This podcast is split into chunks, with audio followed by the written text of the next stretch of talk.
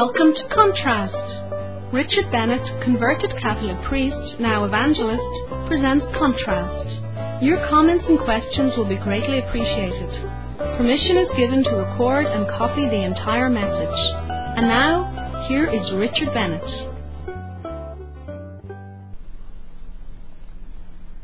It was on the 16th of March 1972 that my life radically changed. I was going to play Scrabble at a Catholic family. I had been nine years a devout, very sincere living Catholic priest. The family where I was going to in Port of Spain, Trinidad, West Indies, was at the top of a hill. And to avoid walking up 24 steps, concrete steps, I jumped a little fence of about one and a half feet high to save myself walking up those steps. Somehow I slipped and I went down the steps, damaging my head, my skull, and my back spine. I was taken to a hospital and I was to be unconscious for three days.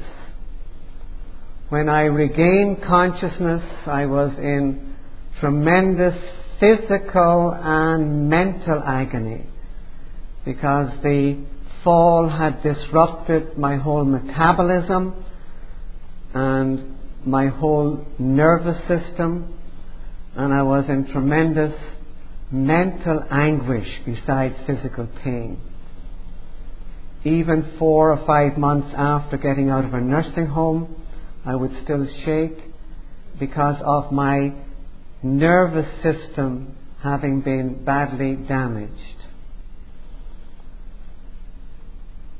It was then I began searching in the scriptures to see how could I be right before the All Holy God.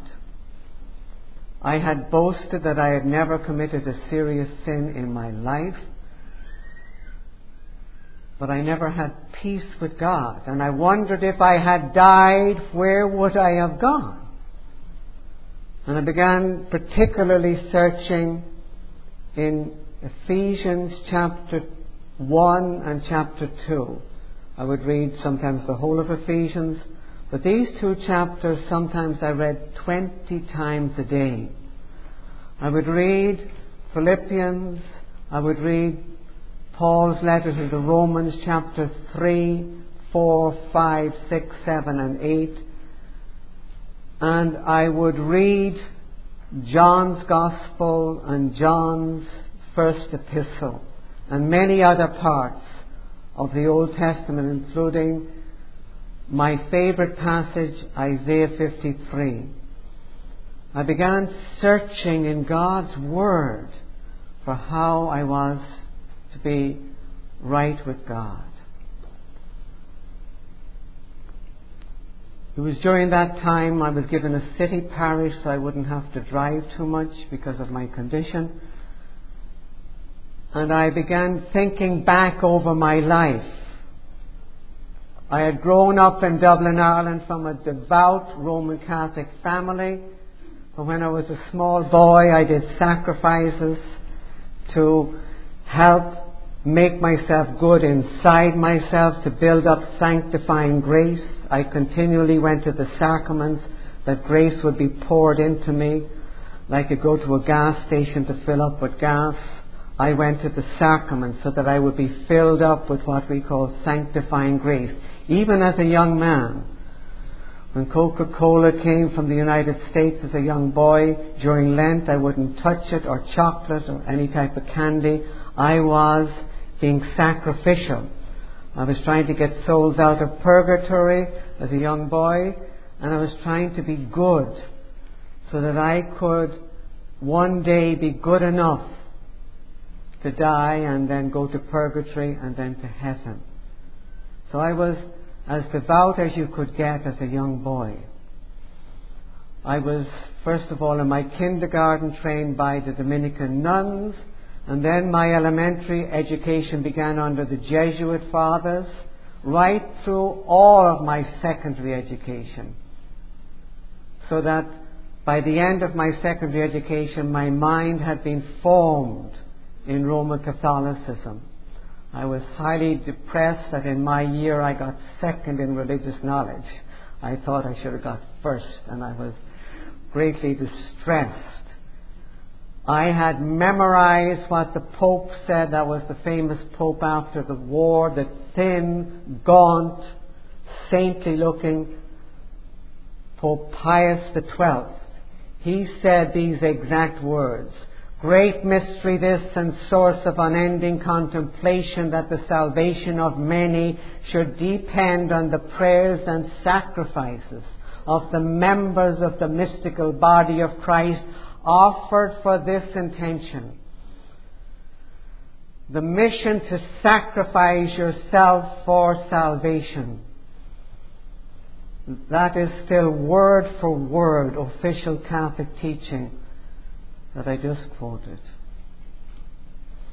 I wanted to live that. By this stage, as a young boy, I loved tennis, I loved dances, I loved parties.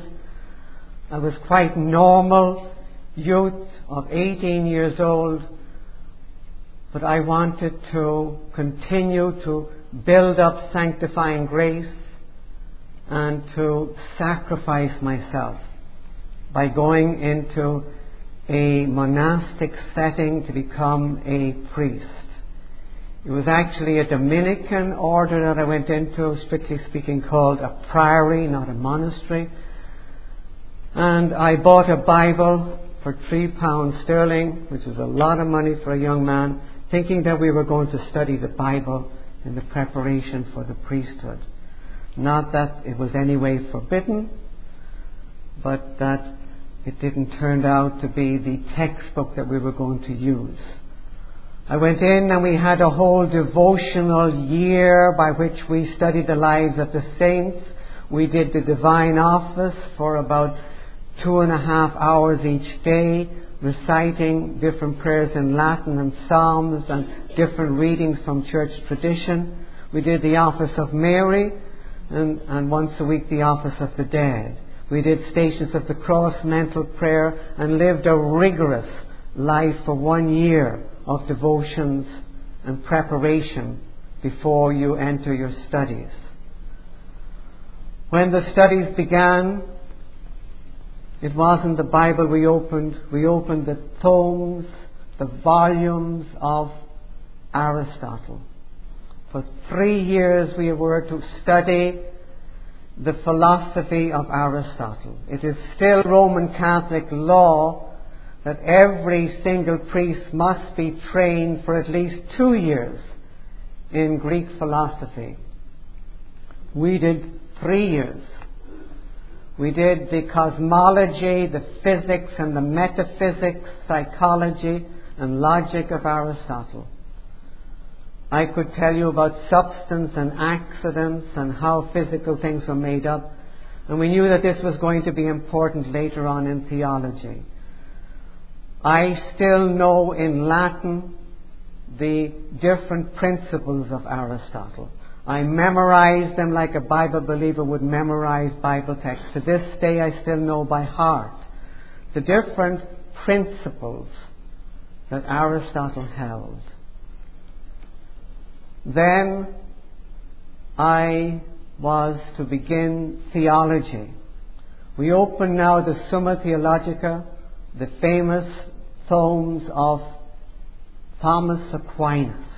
We were to study him for four years.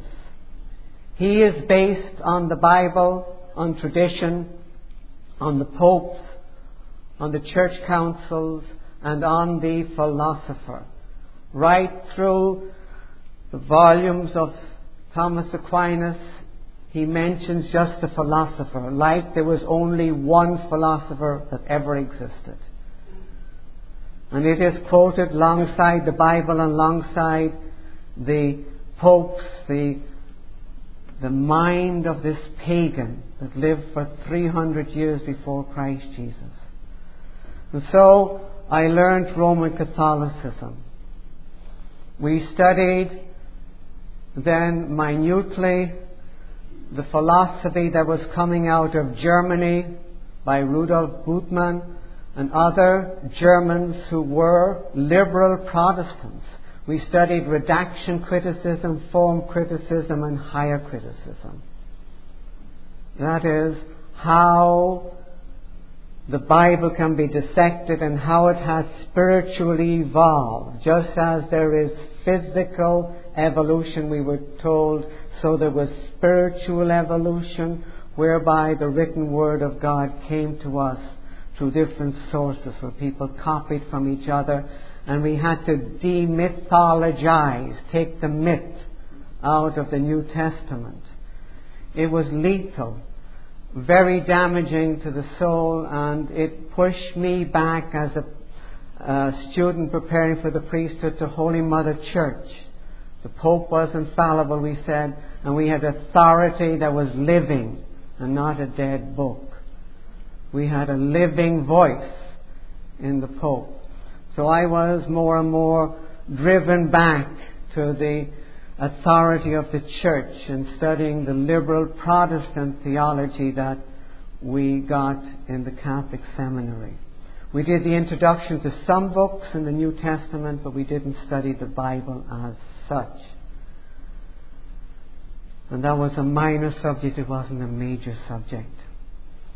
All this time I continued to be devout. I was still hoping for the salvation of souls as they died, to be filled with sanctifying grace inside themselves, and with the help of my suffering.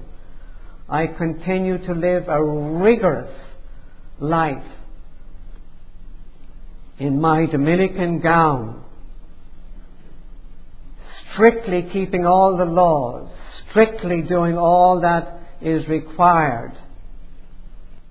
And over and above all the different fasting and the different penances we did in the monastery itself or in the priory itself, I got permission to make a whip whereby I would take off my gown and my undershirt and flagellate myself. That is, whip myself. So that I would be good inside myself and gain merit and suffer with Christ so that souls could be saved. It was now not just the Pope, but Mary was appearing across the world, particularly at Fatima she had appeared, and these were supposed to be her exact words. Many souls go to hell because there's nobody to pray or do penance for them. So I decided I would suffer even more. One of the more deadly things I ever did, if you know that Dublin is as far north as Moscow and quite, quite cold in winter. I would take cold showers in the dead of winter so that my bones, as if it were, ached with pain. So that I would suffer. I walked with little stones in my shoes and other ridiculous penances. And you never knew when it was enough.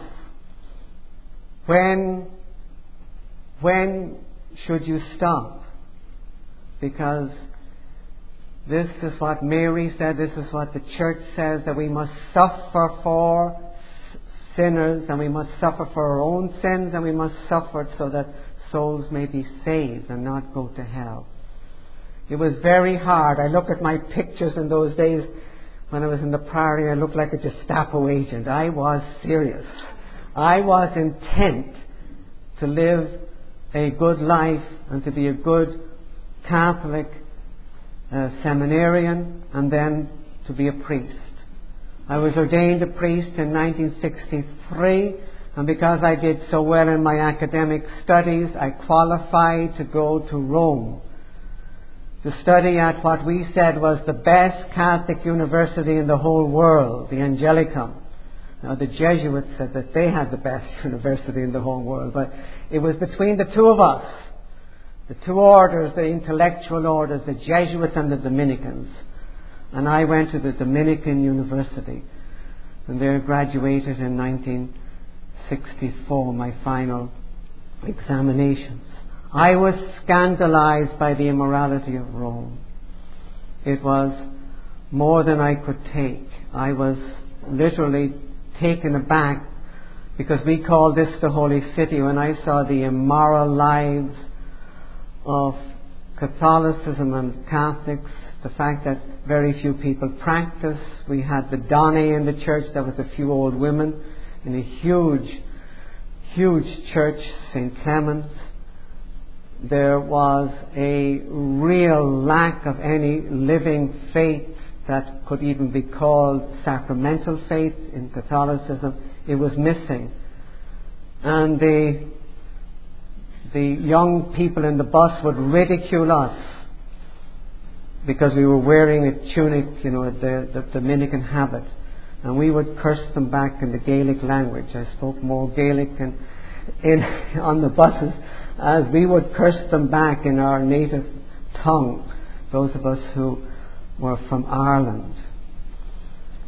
It was a difficult year. I decided not to finish at the high academic level that I was qualified for because I wanted not now to be a professor. I wanted to go in the mission field and serve Catholic people, to love them and serve them. And that's what happened. After this was my eighth year of training, I was sent to Trinidad, West Indies, where all the others of my group were sent for three more years of secular education for a secular degree in a university. I was like punished because I wouldn't finish at the right academic level.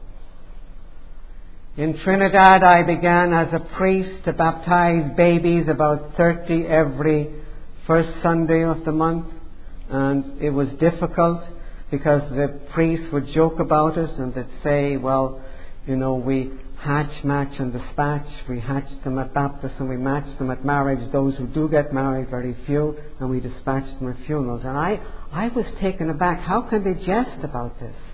This is how somebody is born again when we pour the water over the baby's head. And some of the priests drank a lot, and it was quite difficult for me as a devout Catholic young priest I would sit in the confession box for three hours on a Saturday afternoon, and people would come in to confess their sins. And it went on week after week. After we had an evening meal, another one hour. And sweat would pour down me, not because it was just tropics, because what I was hearing. It was particularly difficult with young women coming in to confess their sexual sins. I was 26 and I'm right up beside some young woman revealing all her sexual aberrations to me, and it was quite, quite difficult. In some ways, like sitting in a dumpster, only this is real and it's moral things poured all over you. And it was quite difficult. Confession in those days was quite popular, and it was most difficult to do that. It was very difficult to preach, so I'd learn different stories and anecdotes to get through 10 minutes or so for the Sunday sermon. I got my own parish after a year and I started to baptize babies, hear confessions in a, a seaside parish where there was great poverty.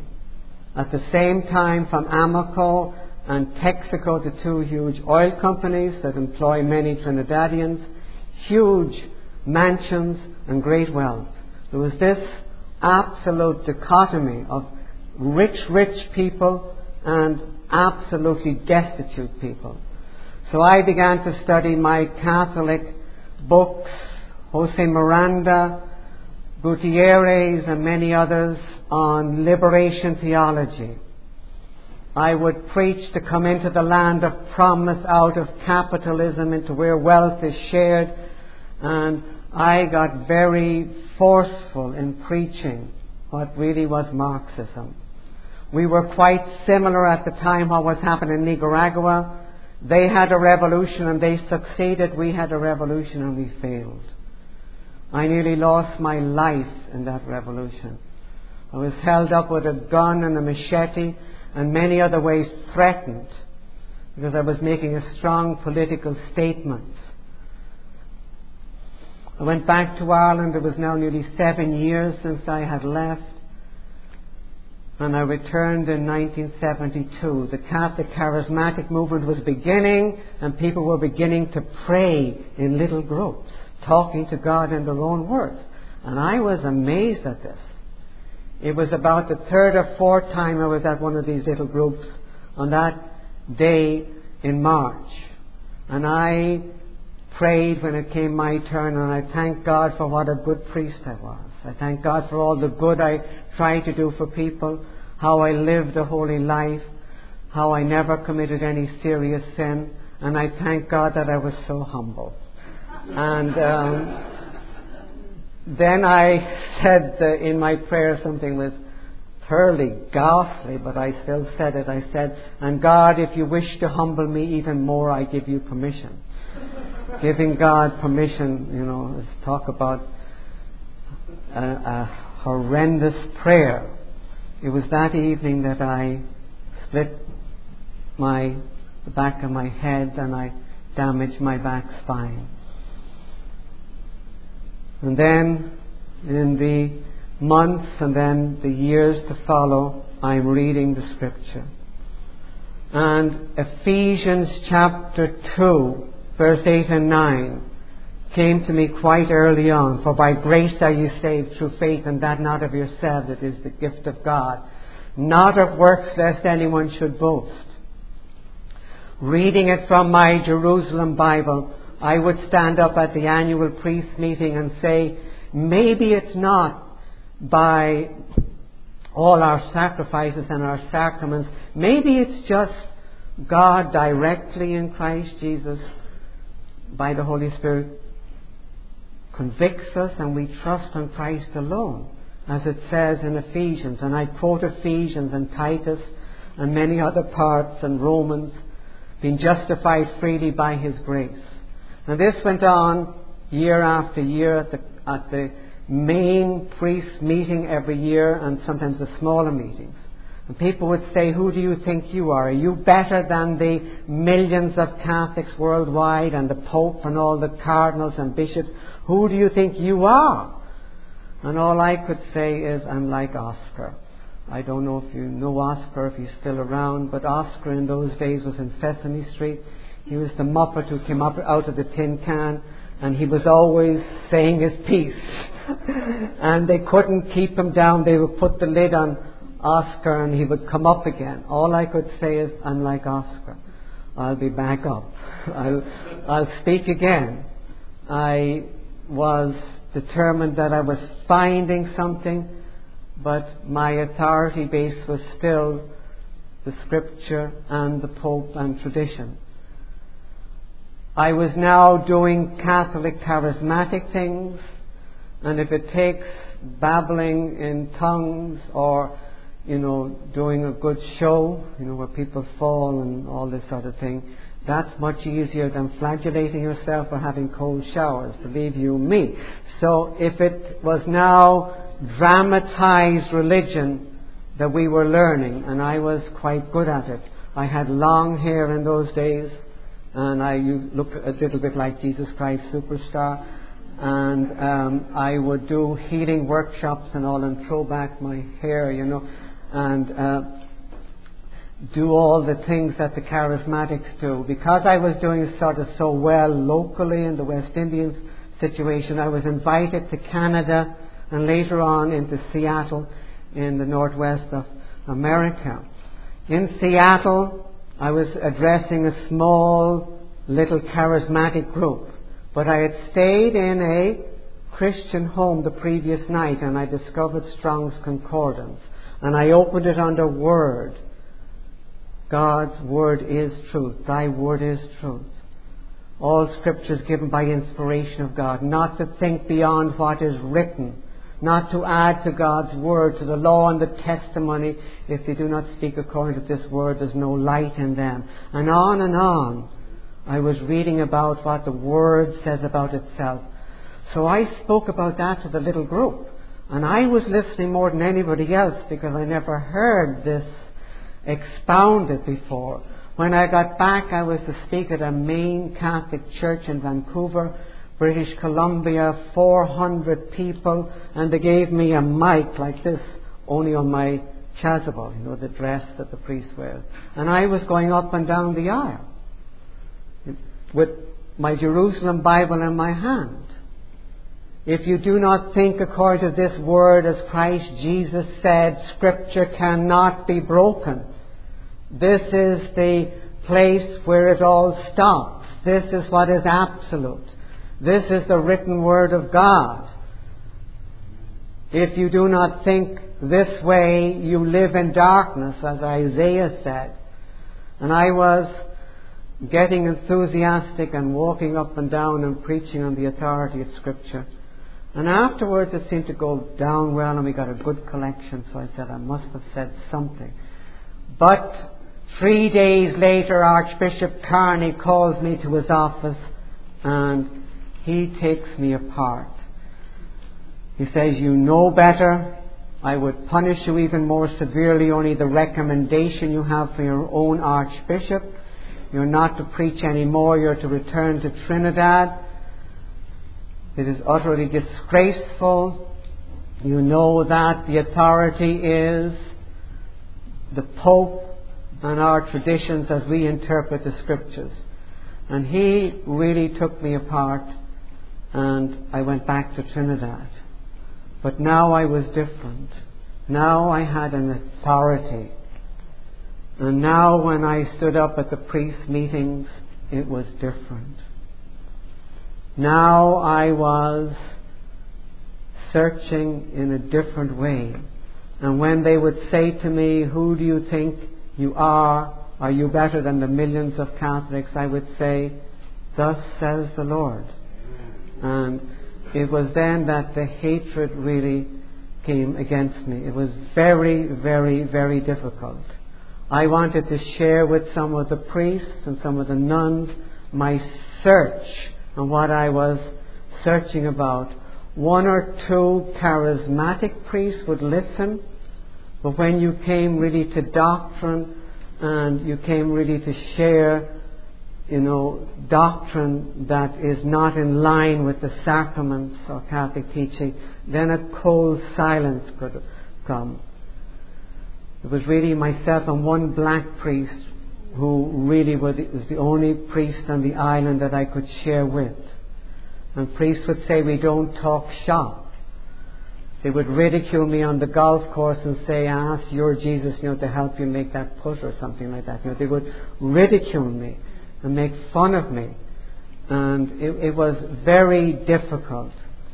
At the same time, I would listen to some of the evangelicals preach and particularly the phrase accept Jesus into your heart was very difficult for me because that seemed to be exactly the same as Catholicism and we actually said that accept Jesus into your heart and into your stomach in the communion bread and dedicate your life to Jesus give your life to Jesus commit your life that type of a evangelistic message I would say Mother Teresa there's a way up the totem pole, and I'm trying to go up. You know, if, it, if it's commitment, I win. Not those rich and you know uh, wealthy and fat Americans. I didn't realize that um, what America was, but I really thought it, that this was. You know, how could these Americans who live so loosely, how could they talk about commitment? And if it's commitment, I win. I've given more for Christ and, of course, the church. And if salvation is inside, that's what I've been thinking all my life. And then I would go back to Ephesians and really study it. And I counted in chapter 1 and 2, 18 times it says in Christ. In Him, in whom, in the beloved all the different phraseology but meaning in Christ. 42 times in the whole letter. It's a common theme in Colossians, in Philippians. It's the same concept that I may be found in Him, not having my own righteousness, which is of the law, but that which is of faith of Christ Jesus unto all them that believe. It is in Christ that salvation is. And this was the, the huge truth of God's Word that was ministering to me. Salvation is not inside myself. It's not that I'm pumping good, sanctifying grace in. Salvation is in Christ. And I've read and reread John's Gospel and the first letter of John. This is the testimony that eternal life is in him. And he finishes off First John. And we know that the Son of God has come and he's given us an understanding that we are in him that is true, even in his Son Jesus Christ. This is the true God and eternal life. What? That salvation is in Christ. Eternal life in John's Gospel is in Christ. And so I was really becoming convicted that salvation is in Christ. And it is a act of God by which God declares us to be just. I had known some Greek and even, you know, I could see that, you know, this word impute is 11 times in chapter 4 of Romans. It's credited to you. It's reckoned to you. It's, it's, it's yours, but it's given to you just like you have money in the bank that is credited to you, but this is Christ's righteousness in which you stand, complete in Him, who is the head of all principality and power, that we are in Him. And this was the huge revelation that God was showing me. Eternal life is in Christ. And Paul's testimony that he was found in Him and that all the rest was rubbish. And this was my ardent desire. Parallel to this, I was making another search, and I wish to share because it's very precious and intimate to me. I was also sharing what Christ said in his life in the different Gospels, and I noticed that he always spoke about Father something like 170 times. And he even said in the garden, Abba, Father. He was calling out to his Father as his Abba, his Papa God, the intimate term. And that Paul was saying the same. The Spirit testifies to our spirit that we are children of God, whereby we cry out, Abba, Father.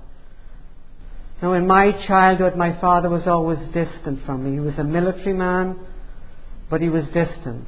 Usually with his military work, and then later on he got tuberculosis and he, was, he wasn't in the home. It was my mother, my six sisters. My brother was so much younger than me, it was like he never really existed in the family. My, finally, when my brother came, much, much younger than myself, I could never relate with him. It was always my mother and my sisters, and I never had a role model or a father, and I never really felt, I can't say my father picked me up in his arms or did anything with me as a young boy. Boy. He was interested in my writing at school, but that was about all. Nothing to do with sport, nothing to do with anything. He was distant. And I was searching for the Abba Father at the same time, that I could have a Father whose arms I would feel the everlasting arms and no security because I still didn't have peace after many years of searching. I'm going in now 12, 13 years of searching. And I still don't know peace with God. And I was looking for the Abba Father. And I discovered, and it was like again a gleam of light coming up out of the page to me that Christ on the cross quoted Psalm 22, My God, my God, why hast thou forsaken me? That on the cross he did not say, Father, he calls God, God. That something was happening. And then I'm seeing that as I tie it up with Paul's letters and what, what Peter said. I'm seeing that it was at that moment that he took the wrath of God upon himself. It made sense now, the last verse and second Corinthians 5. He who knew no sin became sin for us that we might know the, become the righteousness of God in him. He took wrath and he did not know the Father as Abba Father. He was facing God as the sin bearer. And that was a big part of me coming to understand not only what salvation was, but that you could have the all holy God as your Abba Father. That you could call God Papa God, the all holy one. And that was ministering to me as I continued to read the Word. But as I continued to read and was ridiculed by the priests and the nuns, it was very difficult for me. And I began now to depend on alcohol to quiet my spirit, to calm my nerves. It was many, many years after my accident, but I began sometimes to shake even at midday. I was so nervous. I was searching and I could not really still find peace. I was searching and still so far away. I can't share with anybody. Even that one black priest ceased to stand with me. And I had nobody to share with, and I would continue now at night time to take some beers and then large shot of rum to sleep. And I was thinking, well, if this is Christian living, I'm not so sure that I really am Christian. I could understand the gospel message. And my mind that had been formed by Aristotle was now like bound by Aristotle. Aristotle said in his, his epistemology, the knowledge of knowledge, that when we gain knowledge of something, we have control and mastery over it. I thought because I can understand what salvation is, it's by grace, through faith in Christ, that I must be a Christian. I can understand it, therefore I have mastery over it, I am a Christian. And then as I drank more and depended more on the bottle, I could see, well, this is a strange type of Christian you are. You know, this is the way you get peace with God is by large shots of alcohol, particularly at night and sometimes even in the midday where you're taking some wine to, to steady your nerves. So what was I to do? I couldn't talk to anybody, so I went into my own office to where the visitor came and sat in the chair in front of my desk. And I sat where the visitor sits, looking up at my empty chair and trying to be objective. And I'm telling the empty chair, my problems and say I'm really searching to know who Christ Jesus is, that I may know Him and the power of His resurrection, that I may be found in Him. But my life is not adding up. I do not have peace with God. I now become a heavy drinker to calm my nerves. I have lustful and immoral thoughts that I boast how I'm so good and I still have the lusts of the mind. What do I do? How am I to be guided? What am I to know? And I'm sitting here in the visitor's chair and then looking up to the empty chair and wondering what do I say back to myself? And my message to myself was, Bennett, boy, you're a mess. You are not a Christian. You are, in the words of Ephesians chapter 2, verse 1, dead in trespasses and sins. The verse I could never really deal with. That I spiritually was nothing. That I could not of myself save myself by my intellect. And that my goodness amounted to filthy rags. And my trying to save myself was like spitting in the face of Christ Jesus. So my counsel to myself was, get on your face before God, admit that you are spiritually dead and there's nothing you can ever do.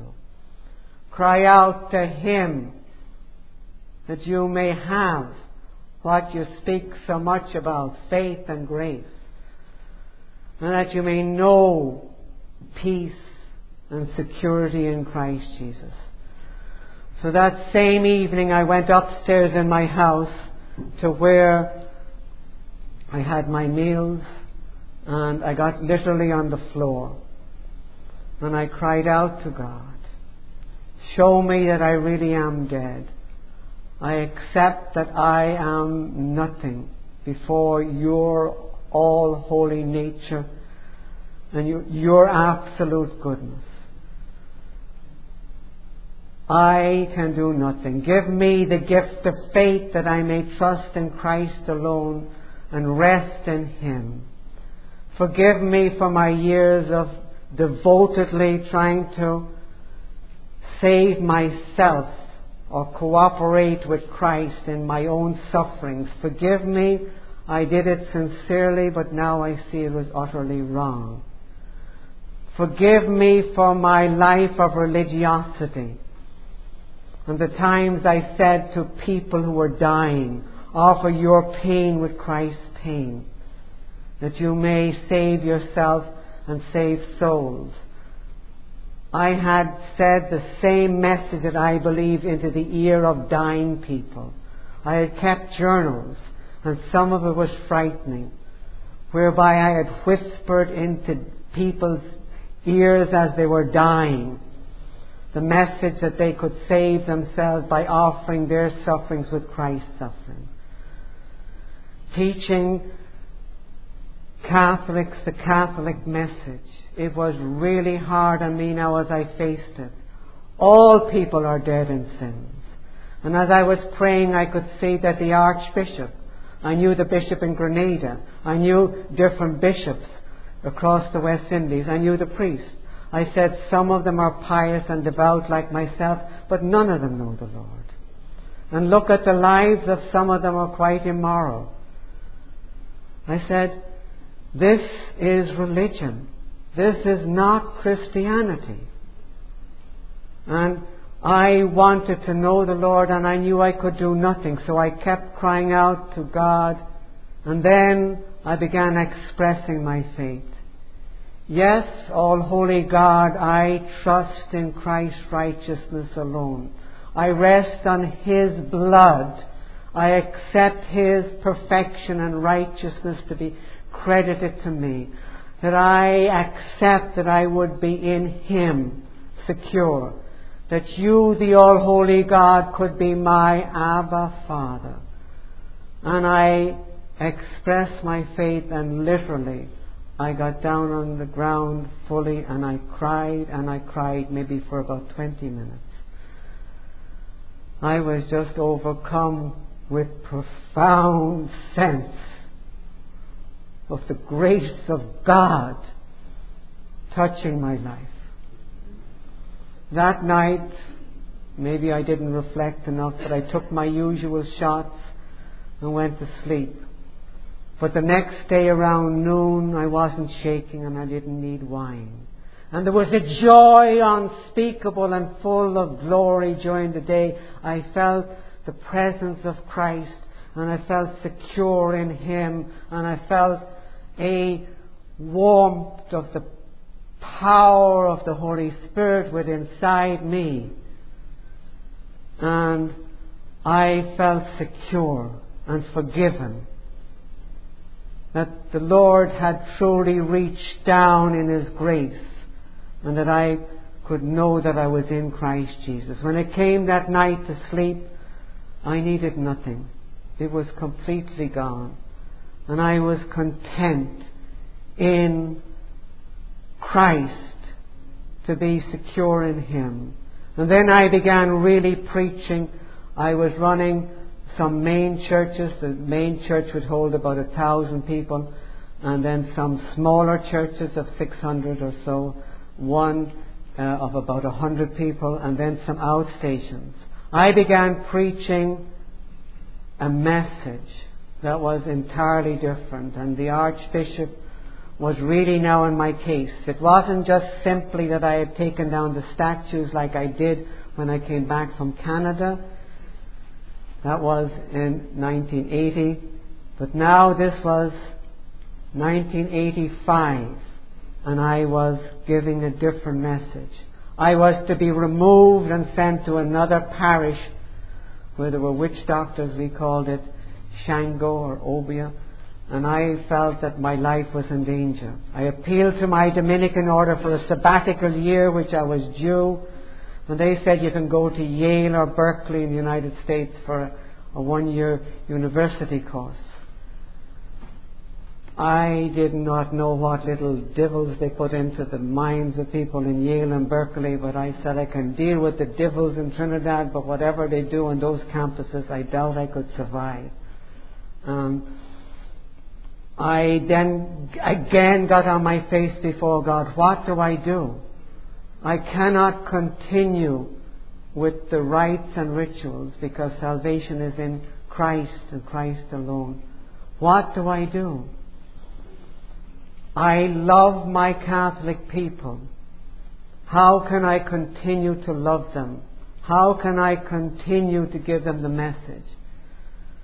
And then I appeal to my Abba Father that I could always love my Catholic people, always reach out to them with the true message, and that I would know a life devoted to serving Catholic people.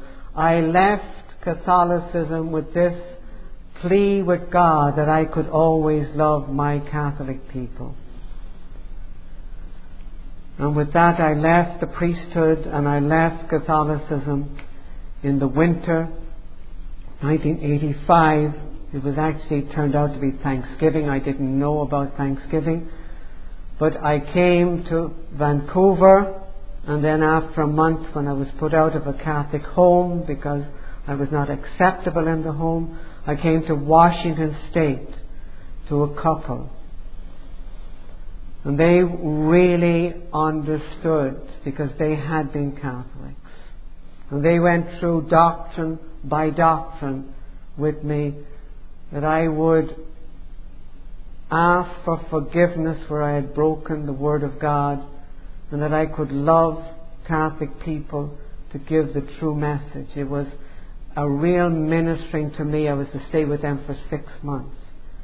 It was then that I applied to the pastor of the church where I was going to become a missionary to the West Indies where I'd been because he had a sign up in, in one of the windows of the church. And he said, What deacons recommend you, or who's the church support, or what have you got? And my answer was, No, no, no, I have nothing. And then he said, And you should be married. And I said, Well, what? You know, he said, All our pastors and missionaries are married. And I said, Do you put it in the bulletin, or what do you do? And he, I knew I was only trying to be funny. He said, You, you pray. And I went to pray about it, but I had no money a few hundred dollars and I don't have anything. And how can I pray? So I said, God, you have to choose a wife for me and you've got to show her that while I have nothing, I have everything in you by faith and show her that and convict her that she should marry me because there's no reason in the world why anybody would want to marry me. So, uh, that the Lord did, and the precious gift the Lord has given me, Lynn is here with us today. It's now nearly 17 years since we got married, and I praise God. We went to Atlanta, and I got beyond Pentecostalism and renounced that, all the signs and wonders. I got clean of that, went to Charles Stanley's church, got built up more and more in the Word we applied to be missionaries to China. We should not have been accepted because we were not members for even six months at the time. We should have been members for a year. We should have a mission agency. We couldn't afford one. The church made exceptions. Dr. Stanley had me give my testimony one evening, and we went to China. The year of Tiananmen Square, and the blood flowing in the square. We were the ones who told our students.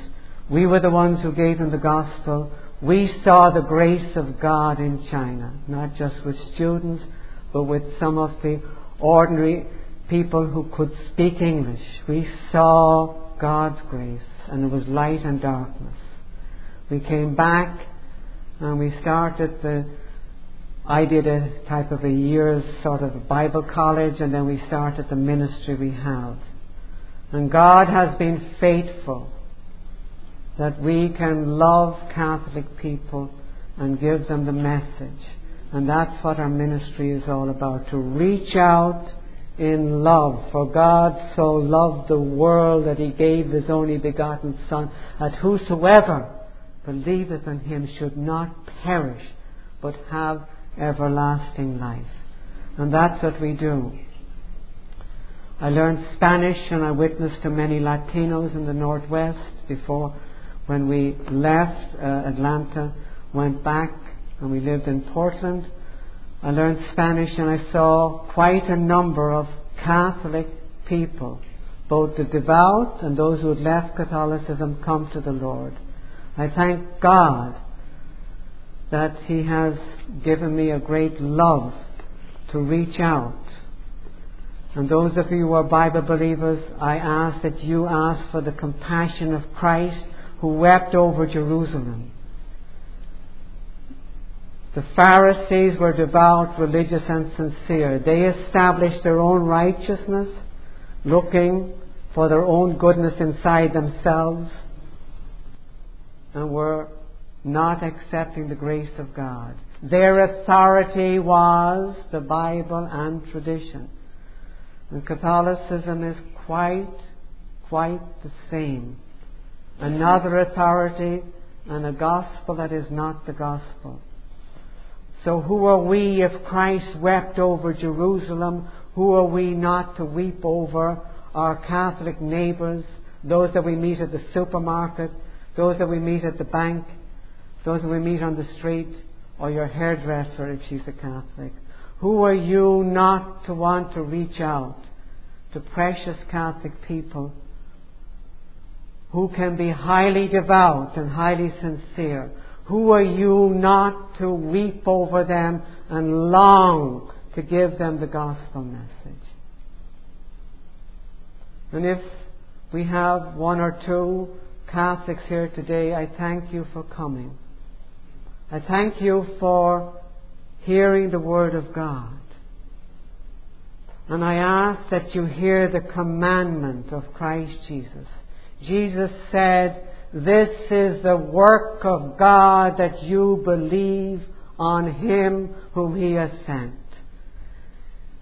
That is God's commandment, that you believe on Him whom the Father sent. It is not a request, it's a commandment. And it's by grace, it's God's graciousness. He does not command what cannot be done. With His grace, you can trust on Christ alone. So it is the wonder of who Christ Jesus is. the wonder, I'm being reminded of the grace of God, the greatness of who He is. This is the message. This is the wonder of our God. Now, how do we get there?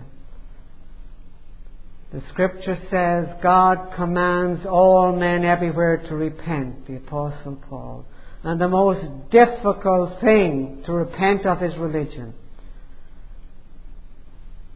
to think that you were brought up this way and it is your church that you believe in.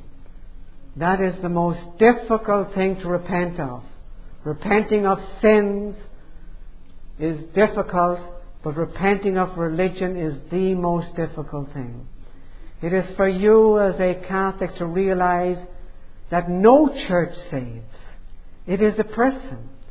We are not coming against your church as such We're exalting Christ Jesus, the finished sacrifice and the perfect life lived. We are exalting Him. You're to trust on Him. This is a message of personal faith. No church saves. And that is what you're commanded to do. and recognize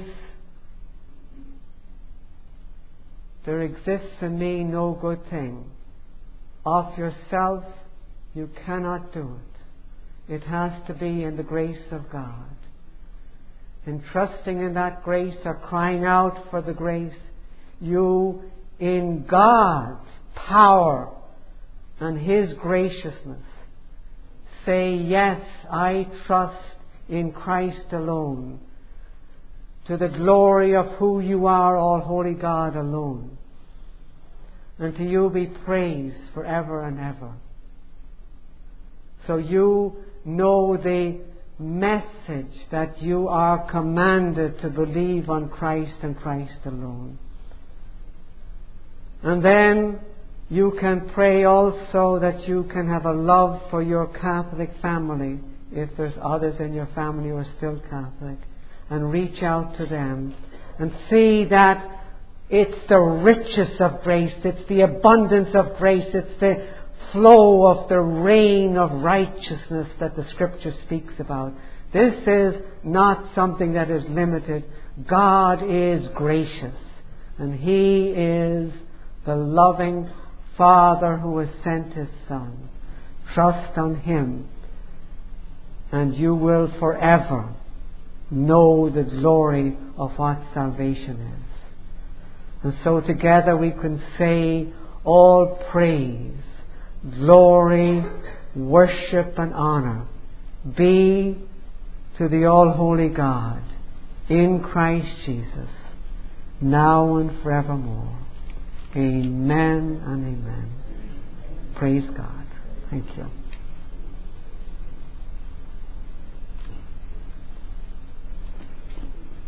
Thanks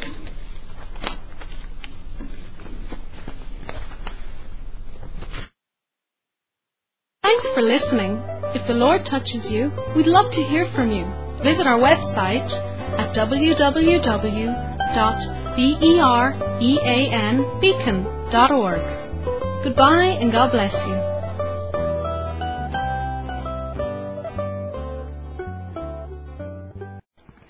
This Reformation audio track is a production of Still Waters Revival Books. SWRB makes thousands of classic Reformation resources available, free and for sale, in audio, video, and printed formats. Our many free resources, as well as our complete mail order catalog, containing thousands of classic and contemporary Puritan and Reformed books, tapes, and videos at great discounts, is on the web at www.swrb.com. We can also be reached by email at swrb at swrb.com, by phone at 780-450-3730, by fax at 780-468-1096, or by mail at 4710-37A Avenue, Edmonton, that's E-D-M-O-N-T-O-N, Alberta, abbreviated capital A, capital B, Canada, T6L3T5. You may also request a free printed catalog. And remember that John Calvin, in defending the Reformation's regulative principle of worship, or what is sometimes called the scriptural law of worship, commenting on the words of God, which I commanded them not, neither came into my heart, from his commentary on Jeremiah 7:31, writes, God here cuts off from men every occasion for making evasions, since he condemns by this one phrase, I have not commanded them, whatever the Jews devised. There is then no other argument needed to condemn superstitions than that they are not commanded by God. For when men allow themselves to worship God according to their own fancies, and attend not to his commands, they pervert true religion. And if this principle was adopted by the papists, all those fictitious modes of worship in which they absurdly exercise themselves would fall to the ground. It is indeed a horrible thing for the papists to seek to discharge their duties towards God by performing their own superstitions. There is an immense number of them, as it is well known, and as it manifestly appears. Were they to admit this principle, that we cannot rightly worship God except by obeying His word, they would be delivered from their deep abyss of error. The prophet's words, then, are very important when he says that God had commanded no such thing, and that it never came to his mind, as though he had said that men assume too much wisdom when they devise what he never required, nay, what he never knew.